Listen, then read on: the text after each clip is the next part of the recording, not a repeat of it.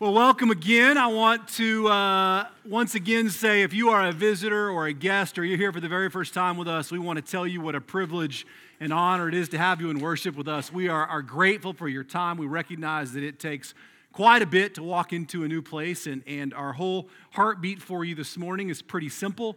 We want you to have an encounter with the risen Christ, and we want people to be nice to you. Like, that's our, our big thing here. And so, uh, we're not looking to, to entertain you or to woo you with our donuts. It's really just, man, I hope you meet Christ, and I hope people are kind to you, and, and I'm pretty confident uh, that those are the things that matter to us. And so, we're, we're really glad that you're here.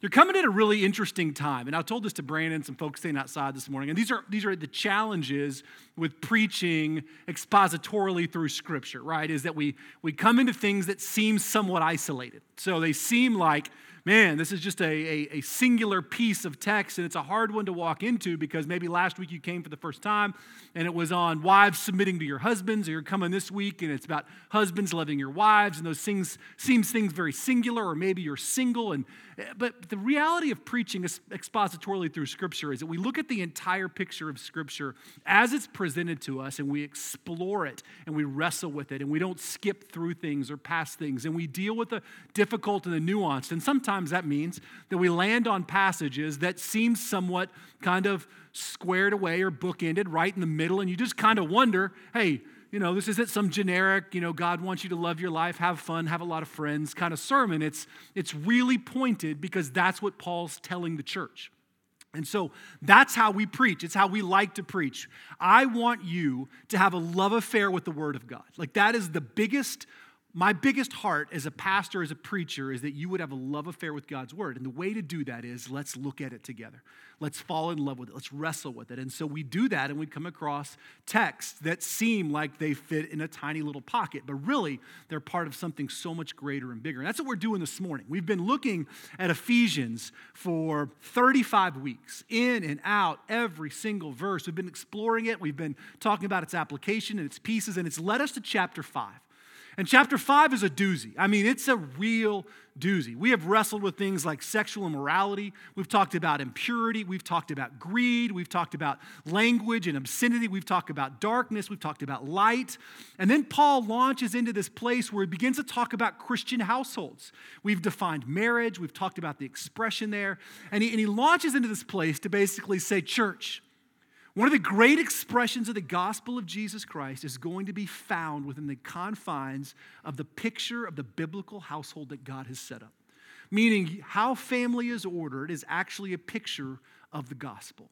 And he begins to give specific instructions to wives and to husbands, and as we'll see in a couple of weeks, even to children he addresses the church in its whole and he speaks to these very different pieces to explain their role in this beautiful gospel picture in which marriage and the ordering of Christian family is a representation of the gospel to the entire world. And so last week we jumped headlong into these verses by looking at uh, the end of chapter 5 there, where Paul begins to speak directly to wives. And I mentioned this last week, and I'm going to mention it again. I recognize that everybody in here is not a wife. And for this week, I recognize that everybody in here is not a husband, right? There are many of us that fall all along those categories or those kind of places. Maybe I want to be a husband or I want to be a wife or, or I'm not yet or I'm a widower or I'm single or whatever these things are. It does not mean that the words that Paul has for us in these, uh, these texts, they don't fall on our ears or they don't matter or they don't mean anything. The actually biblical principles that are at play here are universal. And so don't make the mistake of tuning out of Scripture, tuning Scripture out because one of those words doesn't seem to apply to your specific circumstance. So if you are not a husband this morning, it does not mean that what Paul is saying does not apply to you. So listen to it within the context and say, what's the big biblical picture here that is at play? Now, with that being said, he is speaking directly to husbands. And last week he spoke directly to wives, right?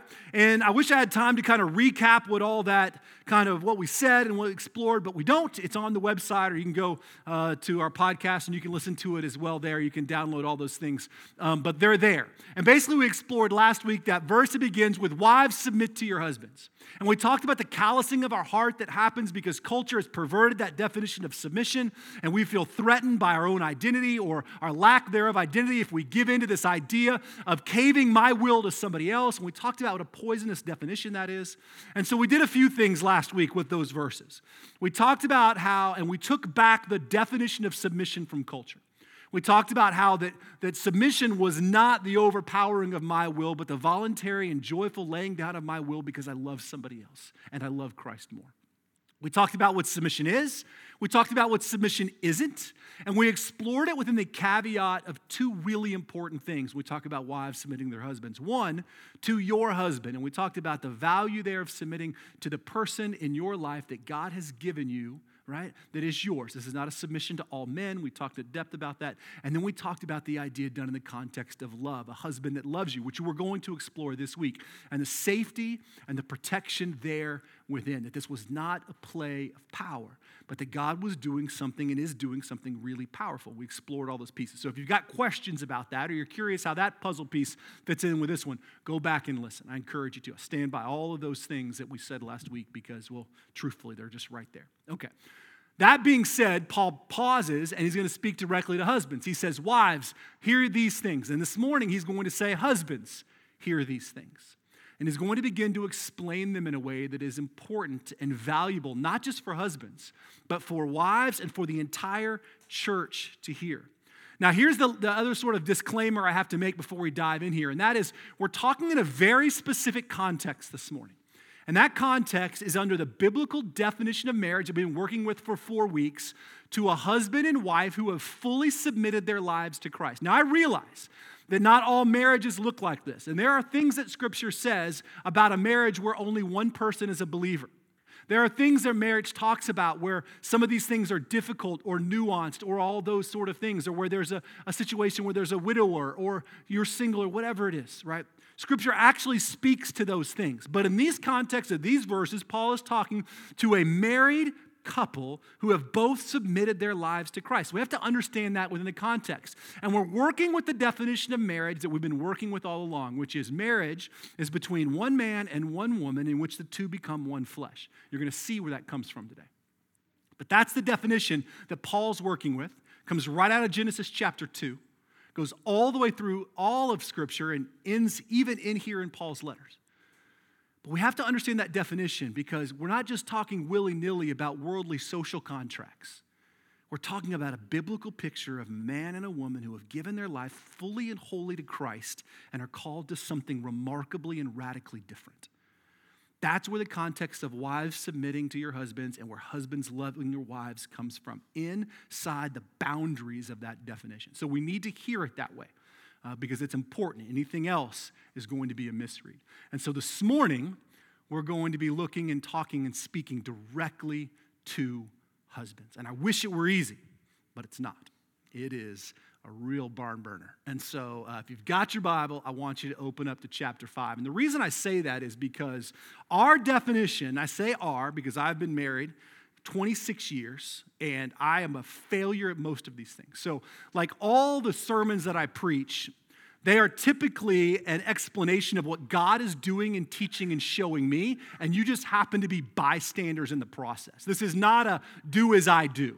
I've done this, you guys should do this, learn from me. It's more, I fail at these things and I'm learning along the way, and so let's walk through these things together. And that's pretty much every sermon you will ever hear me preach is an expression of what God is teaching me, just kind of regurgitated back out, hoping that maybe some of these things matter or can be uh, gleaned by you. And that's kind of where this is. But for 26 years of marriage, I have yet to become a master of any of these things that we're going to talk about this morning in terms of loving your wife. But and the reason it's challenging is because our definition of loving our wives and the biblical definition of loving our lives are, are loving our wives are radically, radically different. So if you've got your Bible, I want you to open up to chapter 5, and we're going to just kind of jump right in this morning. And uh, we're going to start this little mini series, week two, right? Rules for marriage and family, week two, speaking directly to husbands. Let's pray. Lord, what a privilege it is to gather in this place. Challenging verses, challenging words, challenging texts, not because the words are so difficult, they're really not. It's just because it's so challenging to truly live. Lord, the things we're going to explore this morning are hard, but they're hard because we're not perfect We don't do them well. We're really selfish. And yet, you love us anyway, and you lead us anyway, and you've given us a perfect picture of what this looks like. And that as men and as husbands, we are called to something wholly powerful. And you gave us this beautiful expression of what it is. And so today, Lord, this morning, all we really want to do is model our lives after you. And as we sit here this morning and we listen to these words, we recognize that they're not just simple words for husbands, for a singular group of people. They're actually a word for the church, a word of what love looks like, a reminder of what you've done for us in Christ and how that should change every fiber of our being. Take a moment in your own heart this morning and just ask the Lord to teach you. If you're a husband this morning, ask the Lord to soften your heart, to not let you be uh, bristled, or to not let you be standoffish or like you know these things or do these things, but to be open to the places where you've fallen short and willing to change. If you're not a husband this morning, ask the Lord to teach you, to remind you of his great love. What does this mean? Or maybe what do you long for in a husband? Or what kind of husband do you want to become? Or maybe a reminder of what you deserve and who Christ says you are. Just ask the Lord to teach you this morning.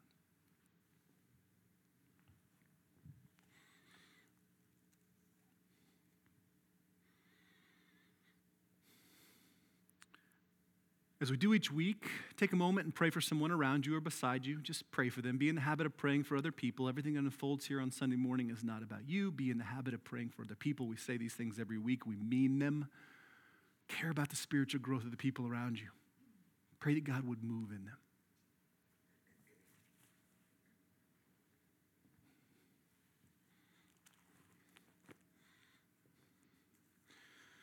Lord, we turn our entire morning over to you. We ask you to teach us, to instruct us, to encourage us, to convict us, to lead us.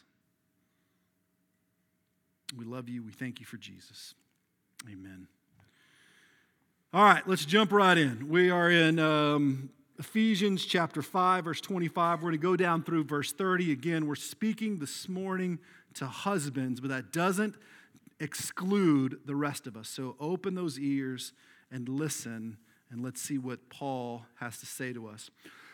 Husbands, love your wives, just as Christ loved the church and gave himself up for her to make her holy, cleansing her by washing with water through the word, and to present her to himself as a radiant church without stain or wrinkle or any other blemish, but holy and blameless. In the same way, husbands ought to love their wives as their own bodies. He who loves his wife loves himself. After all, no one has ever hated his own body, but he feeds it and cares for it, just as Christ does the church.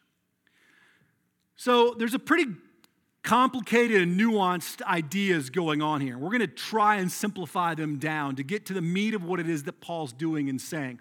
But at the end of the day, this is really a one point sermon.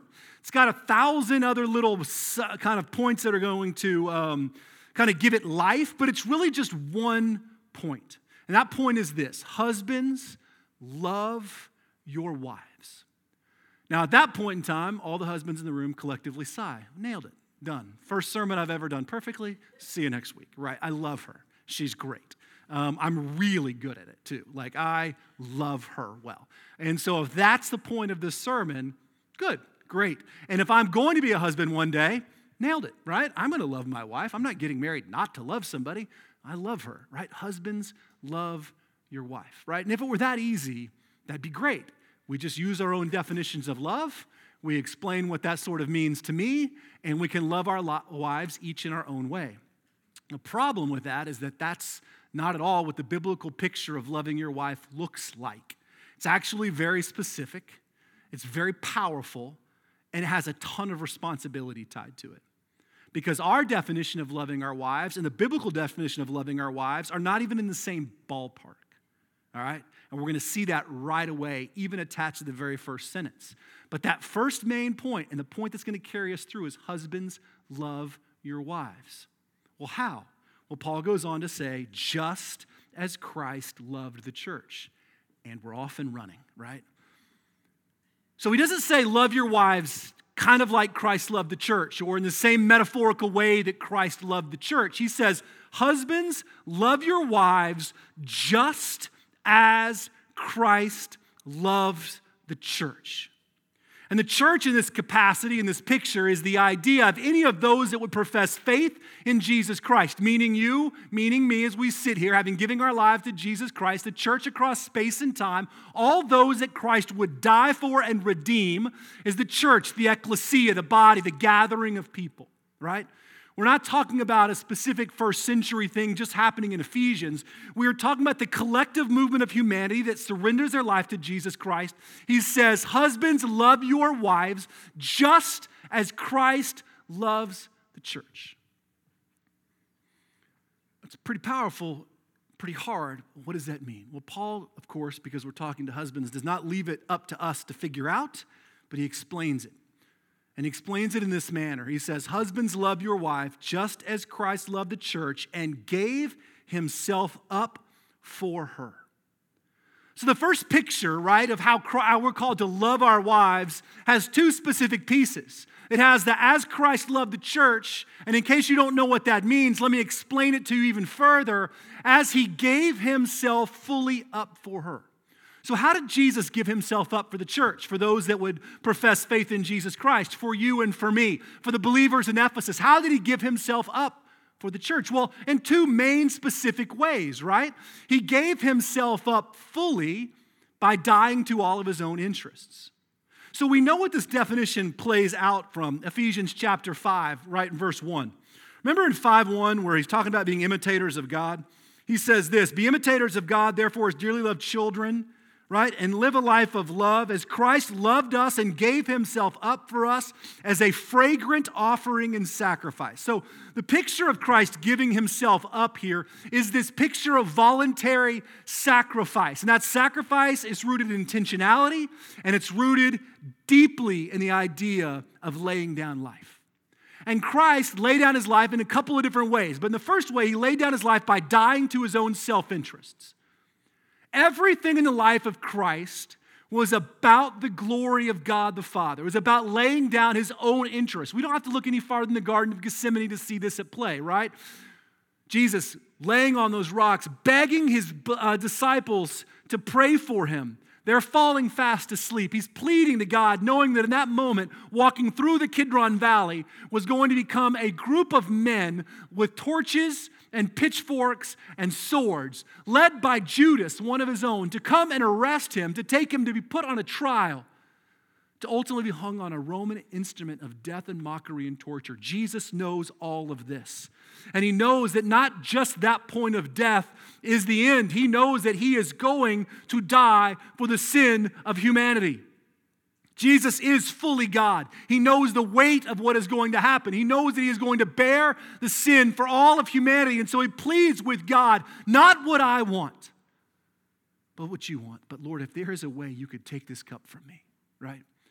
Jesus' entire life, if you look at it from the Gospels all the way echoed through the voices of Peter and through the voices of Paul and John and Timothy, we'll see that Jesus died to his own self interest. He was never about, hey, what puts me in the best light here? How do I look the best in front of the Pharisees? How do I make sure that what they see in me is the best possible scenario? How do I live a life that is most convenient for me, that gives me the most this or that, where I get to stay at the, these places, or I get to be seen in this light? Everything that Jesus did was a death to his own self interest. It was always in a full obedience to the glory and honor of God the Father. So we see that by laying down his life, Jesus literally died to his own self interest. We also see that he literally died physically, gave his life for the church. This is the picture of the gospel, right? Like that Jesus physically said, I will go to this cross, the Roman instrument of torture, death, and mockery, and I will die for the sins of humanity. So we know to be the gospel. Jesus voluntarily gave his life for you, he died for you. We see it in Scripture. We read it all the time. We talk about it in church. We sing about it. That is the essence of why we gather, is that Christ loved you enough to die for you. So if we look at this context quickly, what we see is this, right? We see that we are called to love our wives in a way that Christ loved the church. And how does Christ love the church? He gave himself for her by denying and dying most literally to his own self interest and most literally physically, right? So, why did he do this? Like, why would Christ die for the church? Well, Paul goes on to say this, right? Listen to what he says. He says, He died for her essentially to make her holy by cleansing her and by washing her with water through the word and to present her to himself as a radiant church without stain, wrinkle, or with other blemish. So Christ did something very specific. He didn't just die for the church or die to his own self interest, and that's the end of the story. There was a purpose for what Christ was doing. He died for the church, for you and I, for specific reasons. One, to make us holy, right?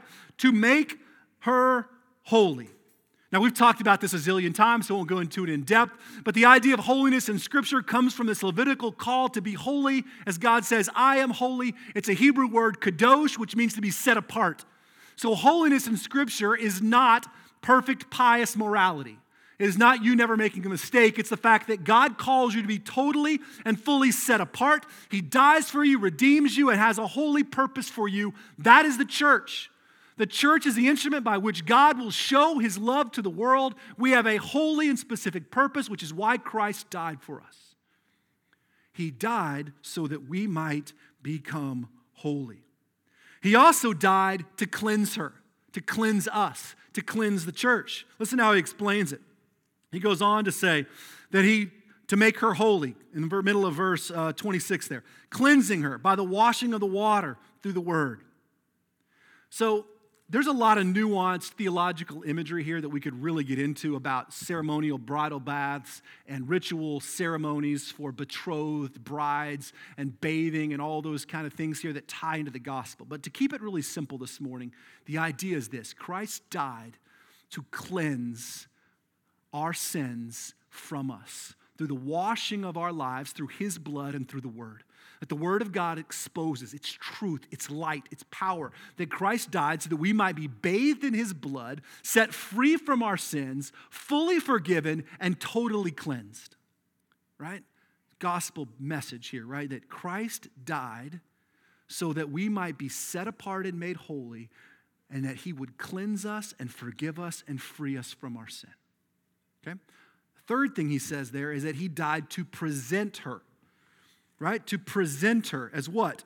To present her uh, to himself, because of course he is God, right? So he died to present her, wholly set apart, cleansed, as a radiant church, without stain, without wrinkle, without any blemish, but with whole, but holy and blameless. So he died, right? Christ died to make and to set the church apart, to set you and I apart, to cleanse us, to free us, and to present us before God. This is that great picture, right? Because we are unpresentable before God. We are sinful and broken, and we are full of all kinds of garbage. But the reality is, is Paul tells the church in Corinth that Christ died, right, for us. That he made this incredible great exchange. For he who knew no sin became sin for us, so that in him we might become the righteousness of God. So though we are fully sinful, Christ takes his own life and he exchanges our sin for his righteousness. He clothes us in righteousness. He cleanses us and he makes us presentable. Therefore, in that great and terrible day of judgment, we stand before God holy and fully redeemed, presentable, without a wrinkle in our clothes, without a stain on our garment, without a blemish in our life. Why? Because you did something? Absolutely not. Because Christ did everything. And he presents you as holy and blameless. Now, all that to say, what are we talking about husbands and wives? Because we have to understand the gospel. And that picture right there is the gospel. For Christ so loved you, so loved those that would profess faith in him, the church, that he gave his life, death to his own self interest, most literally physical death, to present you, the church, me, us, believers, right? As set apart, as cleansed, and as radiant, wrinkle free, right? Blemish free, stain free before God Almighty. That is the picture of the gospel. And what, what Christ says, and we're going to get to all this husband stuff in just a minute, just bear with me, it says, Husbands, love your wife just like that. Right? Like mind blown. How in the world am I supposed to do that? But that's the lofty call of what it means to love your wife. We're going to explain it in a minute. Paul has one more thing to say about this first point, right? That one point that we've got. Husbands, love your wives. Love your wives just as Christ loved the church. the second thing he says is this Husbands, love your wives. Look at verse 28. Love your wife in the same way, husbands ought to love their wives as they love, excuse me, their own bodies. He who loves his wife loves himself. After all, no one ever hated his body, but he cares for it, just as Christ does the church. He feeds it, right? So, our one point sermon, right? Husbands, love your wives. Little subpoint, just as Christ loved the church. Little subpoint number two, as you love your own body. This seems kind of weird, right? At first. But you got to understand our definition of marriage. If you jump ahead to just a few verses, we're going to talk about this next week. Paul talks about this idea of what that looks like in verse 31. He says, For this reason, a man will leave his father and his mother and be united with his wife, and the two will become one flesh. It's actually a direct quote from Genesis chapter 224, in which God gives this definition of marriage, the definition that we have been working with for four weeks. Where a one man and one woman, right, become one flesh. And so, what Paul's saying here is not husbands, love your wife like you love yourself in that way that be kind to her like you're kind to you, or treat her as you would want to be treated. It's not even close to what he's saying. What he's saying is, husbands, love your wife just as you love yourself. Why? Because you are now one. Do you see what he's saying? He's saying that we are called to love our wives in the same way that we would love ourselves because there is no longer you. There is no longer her. It is you and her. You have become one flesh, one person. It's why divorce is so deathly and detrimental because it's not the ending of a social contract. It is the fusing together of two lives in a biblical sense in which a man who loves the Lord and a woman who loves the Lord have come together and they have fused their hearts as a representation of the gospel to the world. And Paul says, Husbands, love your wife as you love you because she is now you. And you are now her. Now, it doesn't mean we've given up our identity, but what it means is this incredible picture of two becoming one is inseparable. It's inseparable. So we're not talking about loving ourselves like, oh, I'm the greatest, I'm the best, I'm super awesome. We're talking about loving ourselves in a way that say there's a much deeper responsibility and deeper level of love here now because it is not just me. And I'm not talking about just caring for another person. I'm talking about the deeper level of responsibility because her and I are now one meaning what I do with my life and my body and my heart and how I live and how I treat myself and how I, I explain myself to the world and how I do all these things are actually attached to her. That deep responsibility matters because we are one. The decisions I make are not just affecting her, because she and I are together. We are one. They are us. And also because this picture has a reflection to the watching world. It's a deeper responsibility and deeper love because we are now one and we are a picture of the gospel to the world. This is how Jesus chooses to explain the gospel to the world in the picture of marriage. So the question here on the table is, right? Is your marriage a picture of the gospel to the watching world? Do you love your wife in a way because you have now become one, that you are an expression of how Christ is one with the church. Right? Of course, these are all mind blowing things. All right, all that to say, let's talk now about what this means, because this is where the meat really gets kind of, it really gets heavy here. Because I, Paul's explaining the gospel in a way that you have to understand first, right? So, husbands love your wife, just as Christ loved the church. He died for her, most literally to his self interest and physically, to present her as holy and to cleanse her and to present her as radiant and blameless, wrinkle free, no blemish, all those kind of things, right? And he said, and love her as you love yourself because you have now become one. Marriage between one man and one woman in which the two become one. So, what does this mean? I mean, how do we tie all of this together? So, if we're actually talking specifically to husbands, where does this come down? Well, this is what Paul's saying. He says this Husbands, you should love your wives in one of the, in, in all of these ways. And he's going to give us basically three that are tied into these gospel messages that we just talked about. So here's where I want you to really pay attention. And the first thing he says this you should love your wife in a way that dies for her. Now, this is not in that sense that I'm saying, like in that crazy, weird scenario where the guy with the gun runs in, you do this sort of diving jump, and you're the hero. Not like that, although just like that also, right? But both, both metaphorically and most literally in the sense, we are called to love our wives in a way that dies for them. And how did Christ die for the church? Well, he died to his own self interest, right? And he most literally died for the church. So if you're called to love your wife in a way that dies for her, you are first called to love your wife in a way that dies to your own self interest. Meaning, what is best for me? What paints me in the best light?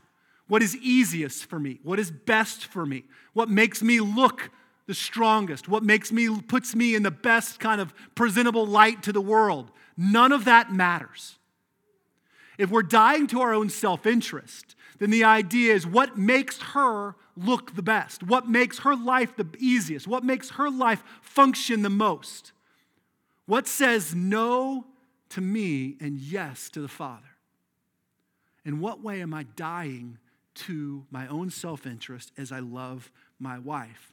I say this in terms of I'm going to die to the I deserves and the I wants and the I needs.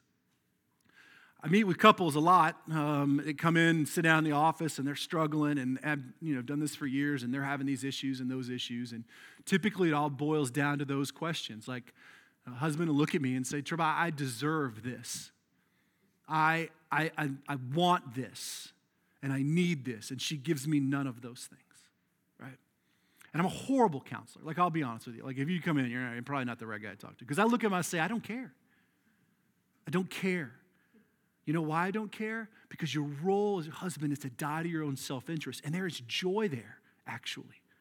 You're going to find, and I'll tell you, great joy when you begin to die to yourself and you begin to live for the two of you. So, the first thing we're called to do is to die for our wives, most literally to our own self interests.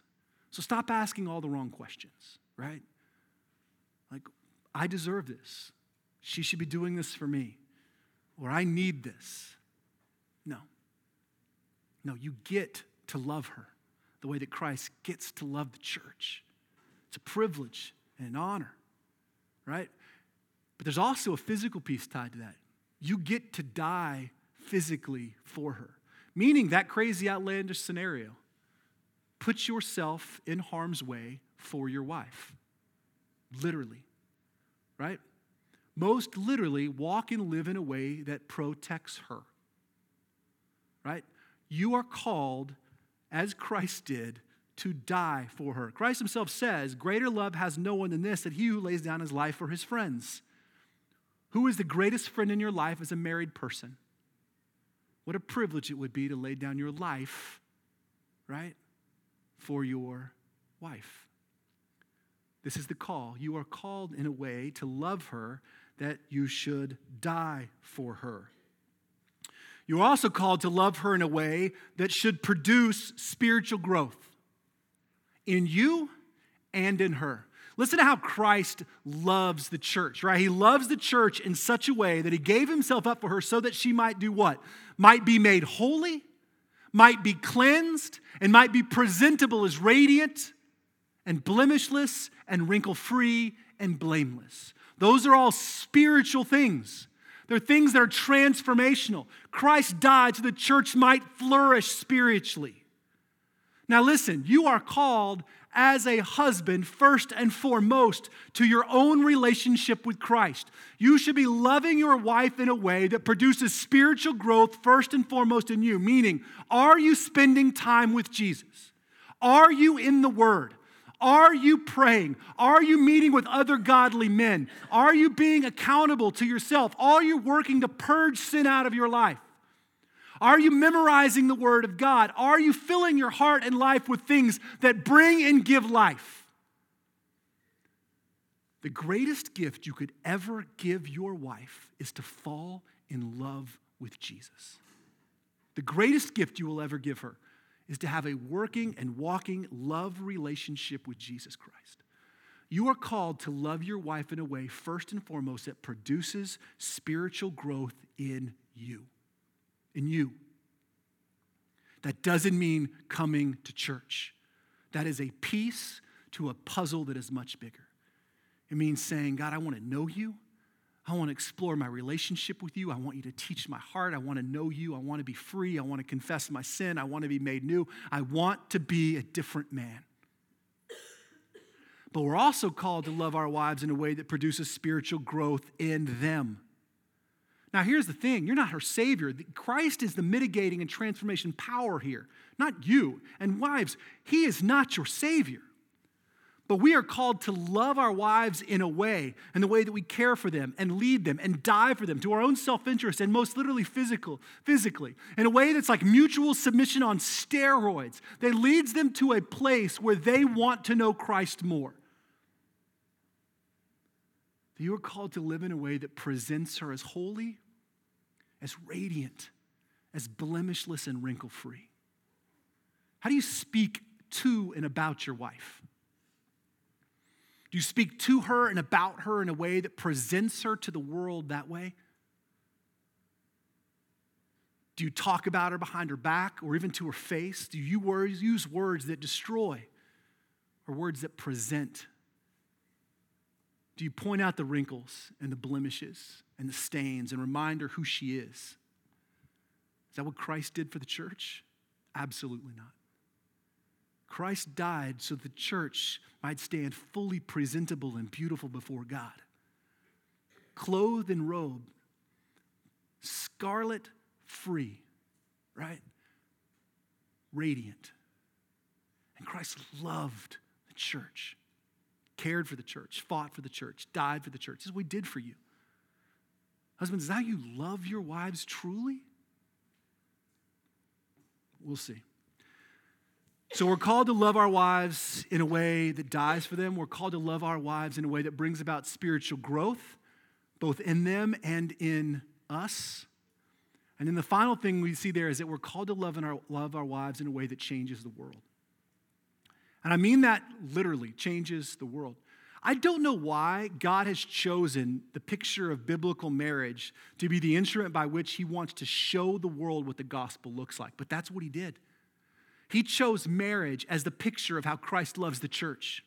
He chose biblical marriage between one man and one woman, in which the two become one flesh, as the unending picture of how Christ loves humanity. This is his picture of how he fuses his heart and life with those who have given themselves to him. He most literally uses that picture of marriage.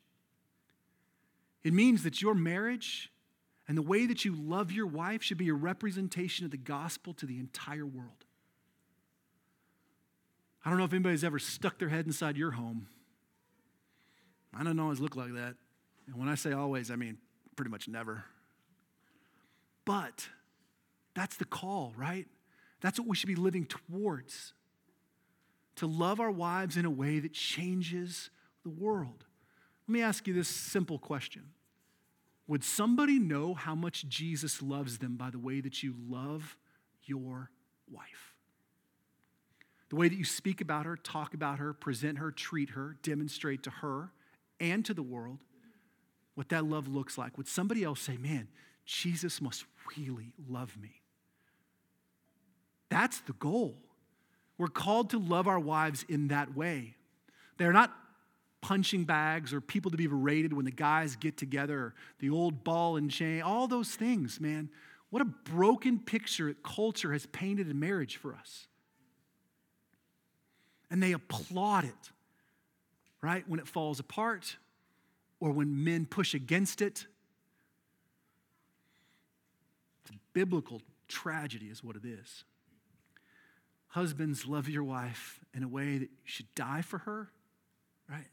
literally die for her into your own self interest, to love her in a way that brings about spiritual growth, and to love her in a way that changes the world. Again, none of us have mastered this art, but every single one of us should be fighting for it. So as I started thinking of a way to really close all this out, I was like, how do we really do that? I mean, that sounds so good. Treb, love your wife in a way that changes the world. Like, what? Yes, great. But how in the world is that supposed to happen? Well, so what I came up with were, were four things, or a couple of things. Maybe there's more or less, I can't remember. Four things that you can do today that I think put these things into full on practice as a, as, a, as a husband.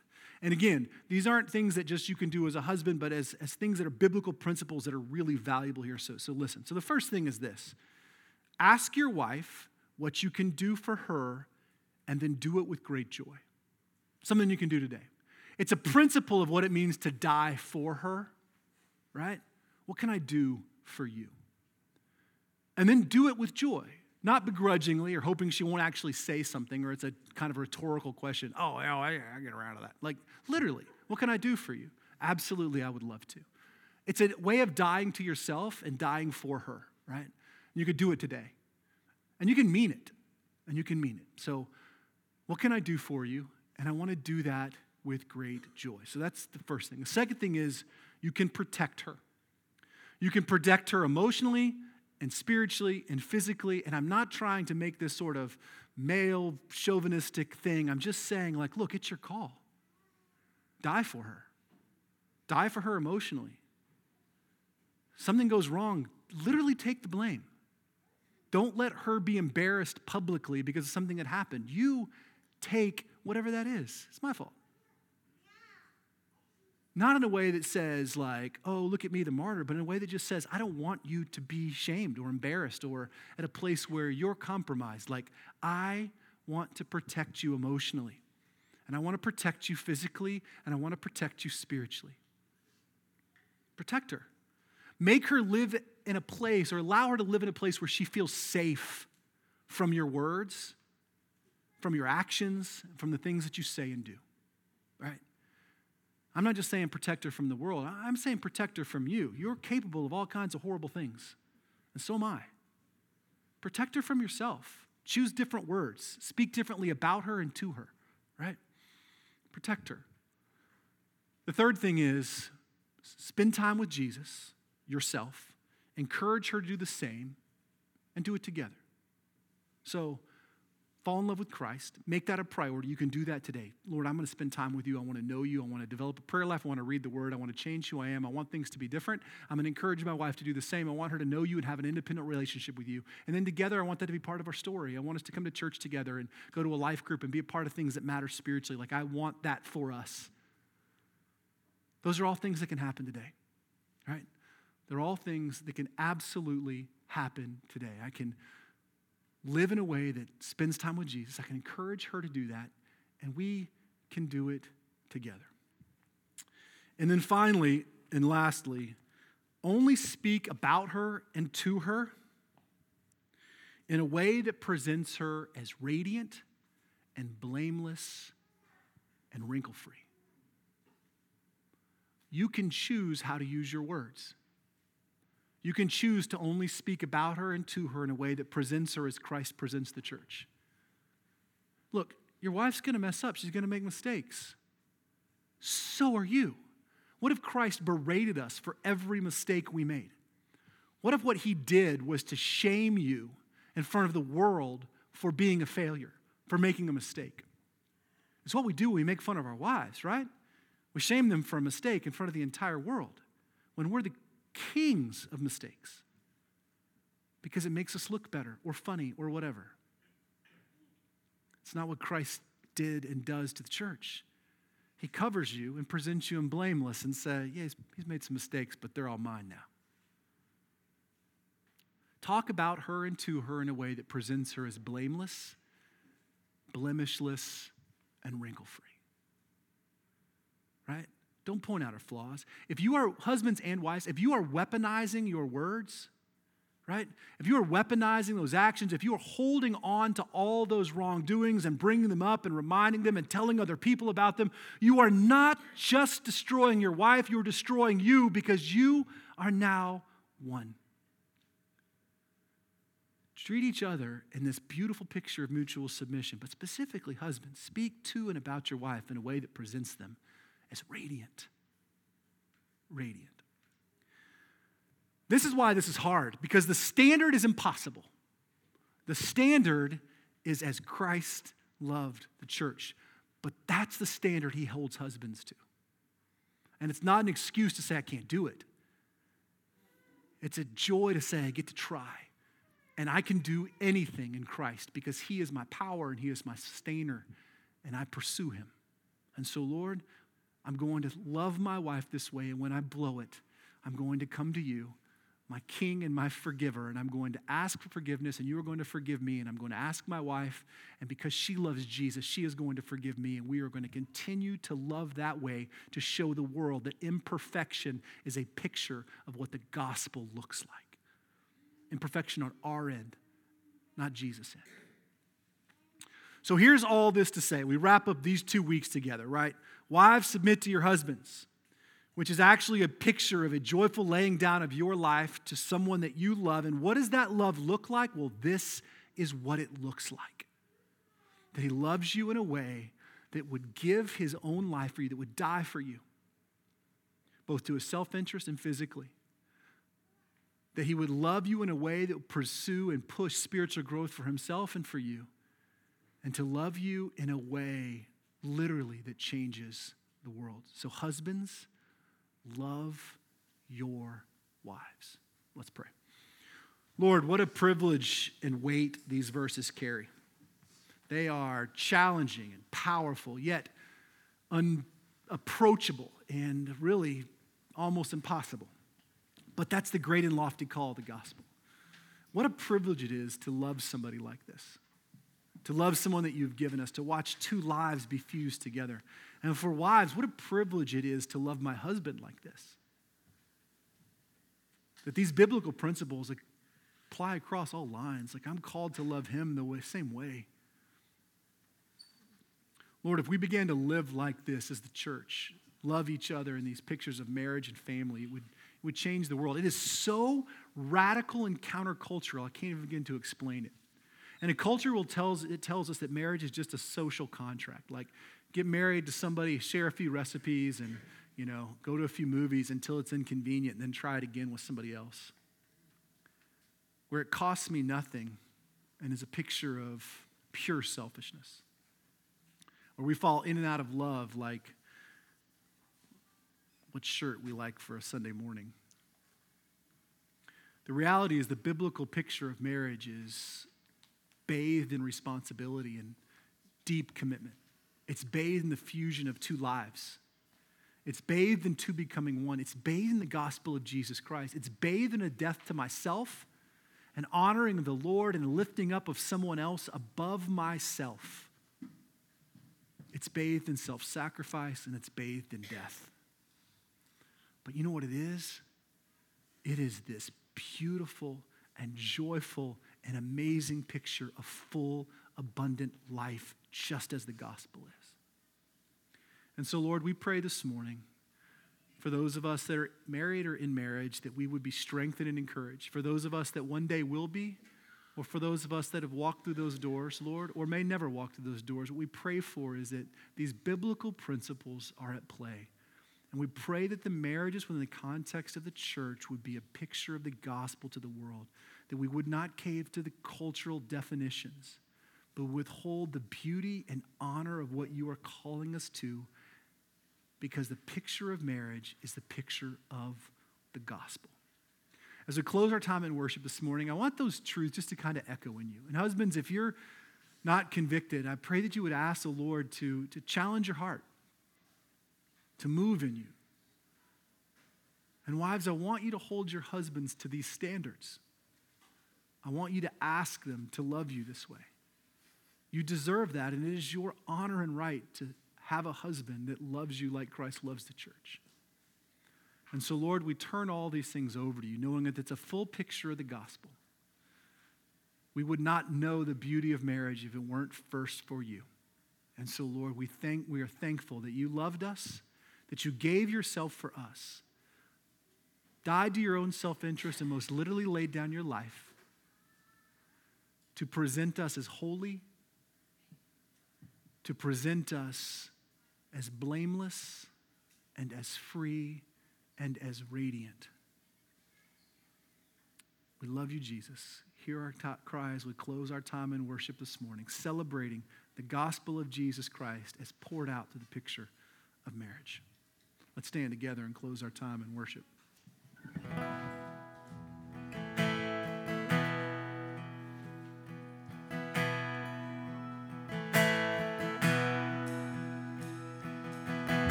Satan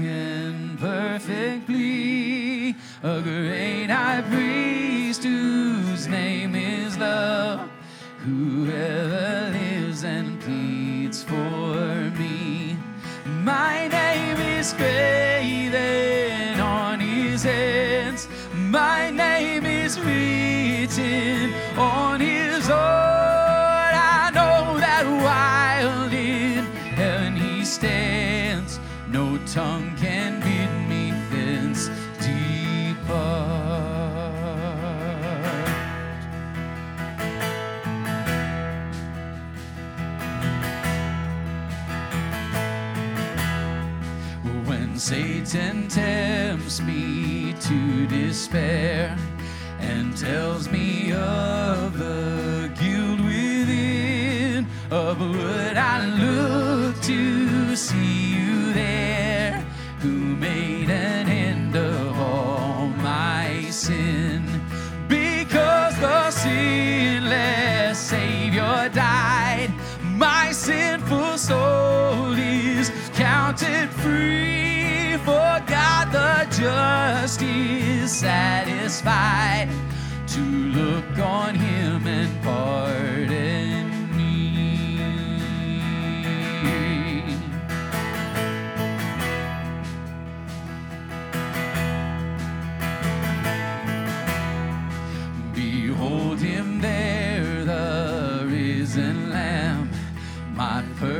spotless righteousness, the great, unchangeable I am, the King of glory and of grace.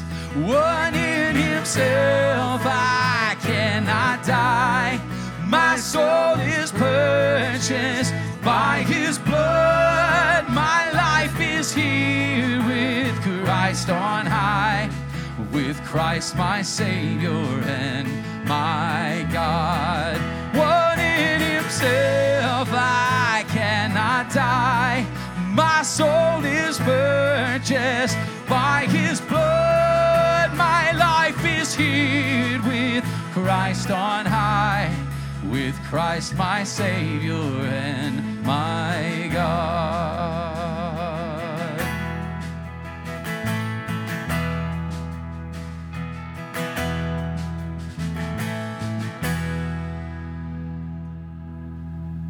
Amen. So the challenge begins to walk out is, is, to walk out of this place, not discouraged, but encouraged. Encouraged that God has given us this incredible picture of marriage by which we get to demonstrate the love of Christ to the watching world. And not to see our own failures, but instead to see where we can go and who we're called to be, both as husband and as a wife, to love each other in this way. Go in peace.